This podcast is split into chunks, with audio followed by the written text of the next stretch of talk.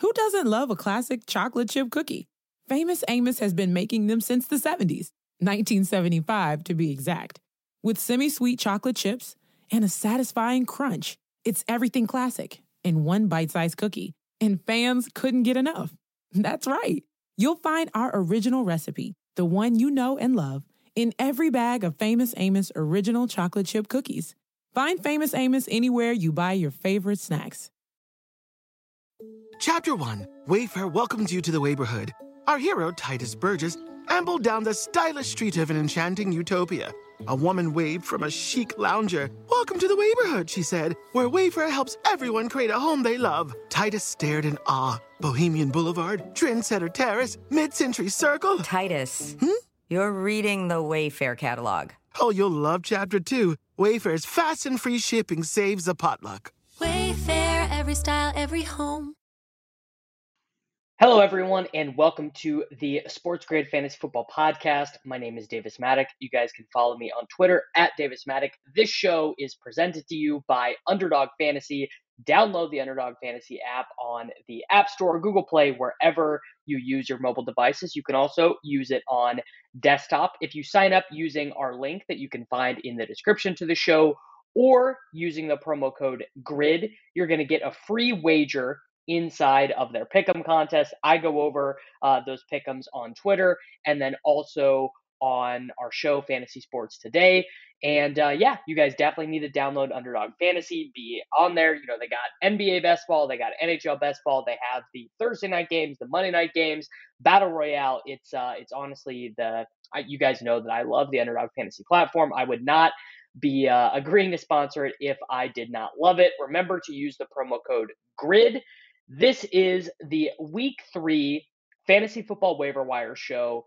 And depending on the type of league you're in, I have to be honest, this uh, it's it's really not a particularly good week for the waiver wire. You know, we didn't see a big running back injury. We did have Darrell Henderson get injured, but there is no there is no Elijah Mitchell this week. You know, the the closest thing to that is going to be Cordarrelle Patterson.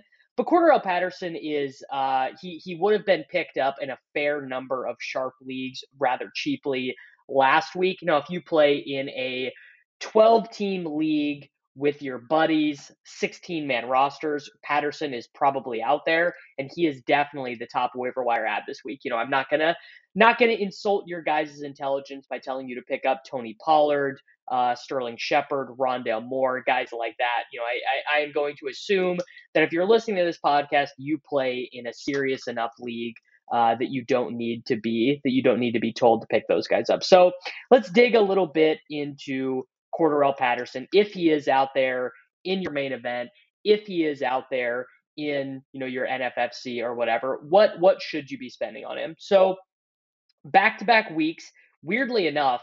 24 snaps in, on offense in both of those games, 33% of the offensive snaps. Weirdly enough, seven rushes in both games, seven rushes for 54 yards in game one, seven rushes for 11 yards in game two, two targets in week one, six targets in week two, scores a rushing touchdown in week uh, in week two, scores a receiving touchdown in week two, and honestly, by the way, he could have had three because he was the Wildcat quarterback on another goal line possession, and he and Mike Davis ended up fumbling the exchange on uh, at the mesh point.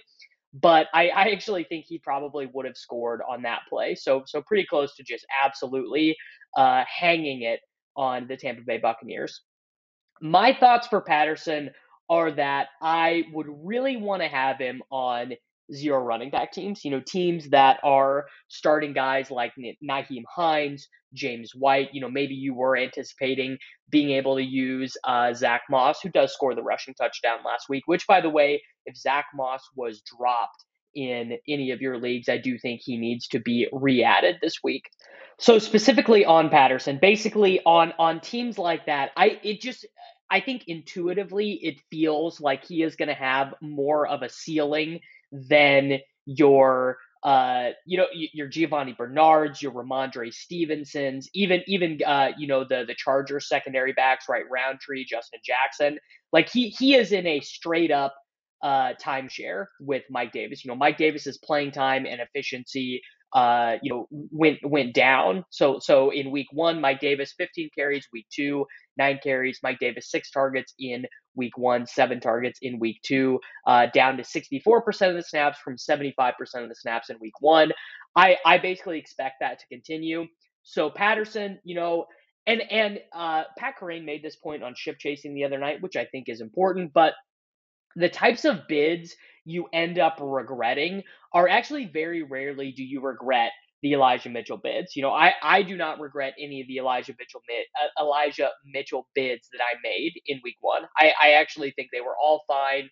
I think that he, you know, is benefiting from Sermon basically being useless. JaMycal Hasty suffers the high ankle sprain. Uh, but even if he, even if those things didn't happen, Mitchell was used in a way that was consistent with the waiver wire dollars that we spent on him. Where you kind of end up getting yourself in trouble is making a lot of five dollar bids, or you know, translate this to the FFPC, lots of fifty dollar bids, or lots of ten dollar bids, or lots of hundred dollar bids to translate that. Like those are the bids actually that end up not panning out. You know, the the better bid is to bid do, you know one dollar on guys who can see themselves increasing in role. You know, bid a dollar on Samaje Perine, uh, bid a dollar on Kylin Hill, bid a dollar on, you know, Kerryon Johnson. And, and we're going to talk about the the guys that the 49ers signed here in a little bit. But so that kind of the way I'm thinking about Patterson is that uh, I, I would have much rather added him everywhere last week. You know, I I I would have I would have much rather wanted him on my teams last week at his cost. Like I will be making some bids on Patterson this week for, you know, 10%, 12%, 15%. But those are going to be on teams where I'm really trying to paper over the holes at running back. Like like I said, this this feels like a week to be more conservative with our free agency acquisition budget in in, in pretty much all stakes. Now, I also and I bet you guys have teams like this too. I have teams that just desperately need running back points that are set up well otherwise. For example, I have a team in the NFFC Silver Bullet that I co own with Michael Leone. And on that team, Darrell Henderson is our running back one. He just got injured. We don't know exactly what the deal is with that. And our running back two was already a disaster. Like I, I, I believe we started AJ Dillon over James White, which you know, I, I, mean, getting into the weeds like that doesn't matter. But the fact that we are throwing darts at the running back position and suffered a running back injury pretty much means that guys like Patterson are going to be uh, extra valuable, and and just even eight points or whatever might be good enough. So that's it on Patterson. He is uh, he's our number one bid guy this week. Um, you know, some of the other guys, uh, if if they got dropped or or if they are somehow not owned in your league, Justin Fields. Uh, he added 31 rushing yards on 10 carries. Uh, did not look particularly impressive throwing the ball. He made one incredible pass to Darnell Mooney and just one god awful interception. Just really no other way to say it. It was uh, it was a really bad interception. But Fields does need to be owned. I think even in 12 team leagues. Sterling Shepard, if he's somehow not owned in your league, he of course needs to be owned. 19 targets, uh, you know, uh, 207 yards and a touchdown through two weeks. Rondale Moore, like that's obvious, eight targets, 114 yards, and a 77 yard touchdown. Sony Michel, again, that's obvious. Um, if, Sony Michel is not owned in your league, he absolutely needs to be owned. He, he came in in relief of Darrell Henderson. But like this is, to me, it's just kind of a waste of time. Talk about guys like this because I, again, I assume I uh, I value all of your guys' intelligence and it uh, it is obvious to me that you guys are playing in competitive leagues. So like James White is already owned, Henry Ruggs is already owned, Tim Patrick is already owned, KJ Hamler is already owned, Michael Carter is already owned. Uh, getting into the range of some guys who are maybe maybe not owned in um, some of your leagues. Uh, uh, Quintez Cephus had another good game for the Lions last night. In fact, I, I believe that he uh, led them in receiving with uh, seven targets, 63 yards, and a touchdown. Uh, actually, so Hockenson slightly out targeted him, nine targets to his seven, uh, 63 receiving yards, 66 yards for Hockenson, a touchdown. Um, and then the you know the way that it uh, broke out for the Lions is that uh, D'Andre Swift earned five targets, only five targets for Amon-Ra St. Brown. Trinity Benson had three targets. Kalif Raymond had two. I think Cephus probably does need to be owned in most 12 team leagues. Uh, if for whatever reason, I mean, and, and look, maybe you drafted Michael Gallup, Jerry Jeudy, Brandon Aiyuk, and uh, you know another wide receiver who got injured. I can't I can't think of one off the top of my head, but maybe you really are in one of those spots where you you might just need like a fourth wide receiver to to go with one week, and you don't want to start uh you know uh, some some shitty running back. So Cephus I think is like a you know a, a three to five percent bid. No reason to go crazy on him. Uh, if Christian Kirk is still out there on your waiver wire after what happened uh, in week one, again, seeming very unlikely that he would be out there. He did again play more snaps than Rondale Moore, 62% of the snaps, you know, four targets, uh, three receptions, 65 yards. And basically, we just, I, I, mean, I think even AJ Green like desperately needs to be owned at uh, at this point because it looks like Kyler Murray is just going to lay waste to the uh, the NFL at this point. KJ Osborn, uh, again, you know, backed up after week one, 81% of the snaps uh, in week one, only 59% of the snaps in week two, which I, I said on the waiver wire show last week. I, I basically said, like, this is going to happen. They are going to be playing more of a second tight end. That's exactly what they did.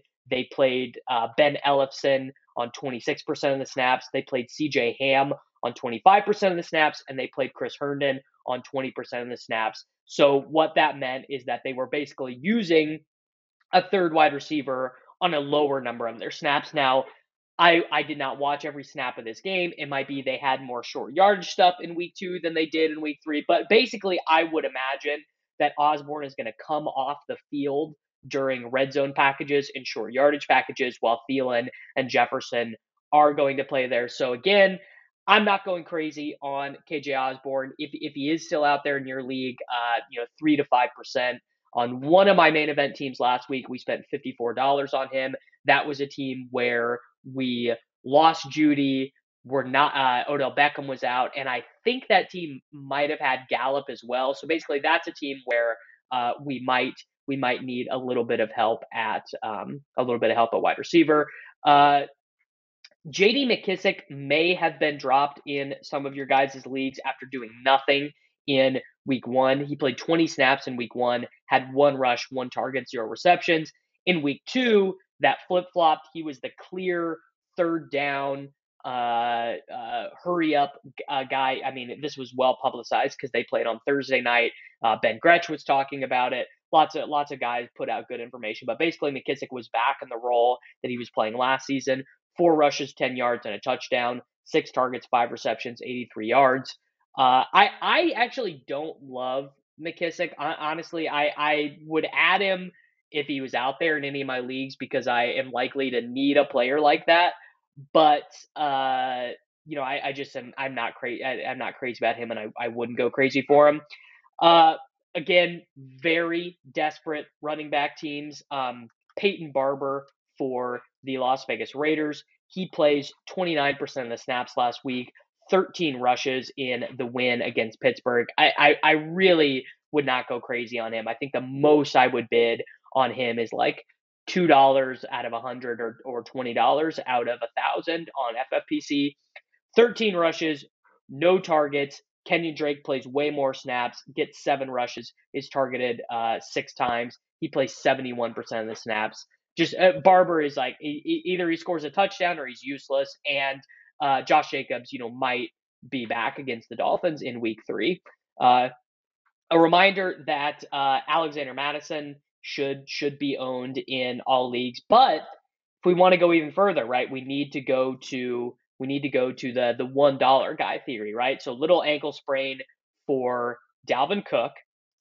Alexander Mattison is going to be owned in all of our leagues, right? Like we know that. Um, so there's there's not really a point talking about it. But you know who's not going to be owned in all of our leagues? Either Ameer Abdullah or Kene Nwangwu. Now I would imagine that probably in Nwangwu, if something if something were to happen to uh, Mattison while Dalvin Cook is injured. I, I I find it very unlikely that uh, you know I find it very unlikely that they would just turn it over to Ameer Abdullah, who like at this point like we we have just seen we have seen the whole deal with him, and they have uh, running backs on their practice squad. They have AJ Rose on their practice squad, who is really good in the preseason. Uh, they have uh, Jake Bargas on their their practice squad. Now, I I literally do not know anything about him, and also I'm wrong about Nwangwu. So uh, take that, reverse that. One dollar bids on AJ Rose or Ameer Abdullah. I, I do actually think that for running back needy teams, you you can make uh, worse plays than that. Quez Watkins has the 91 yard reception, two catches, 117 yards. I, I think that we just want uh, some Eagles players at this point. So you know he is uh, he is a fairly interesting one. I also have seen uh, Darius Slayton on some of these waiver wire lists this week. I, I I would not be I would not be I even in even in the FFPC main event. So Evan Engram is going to be coming back.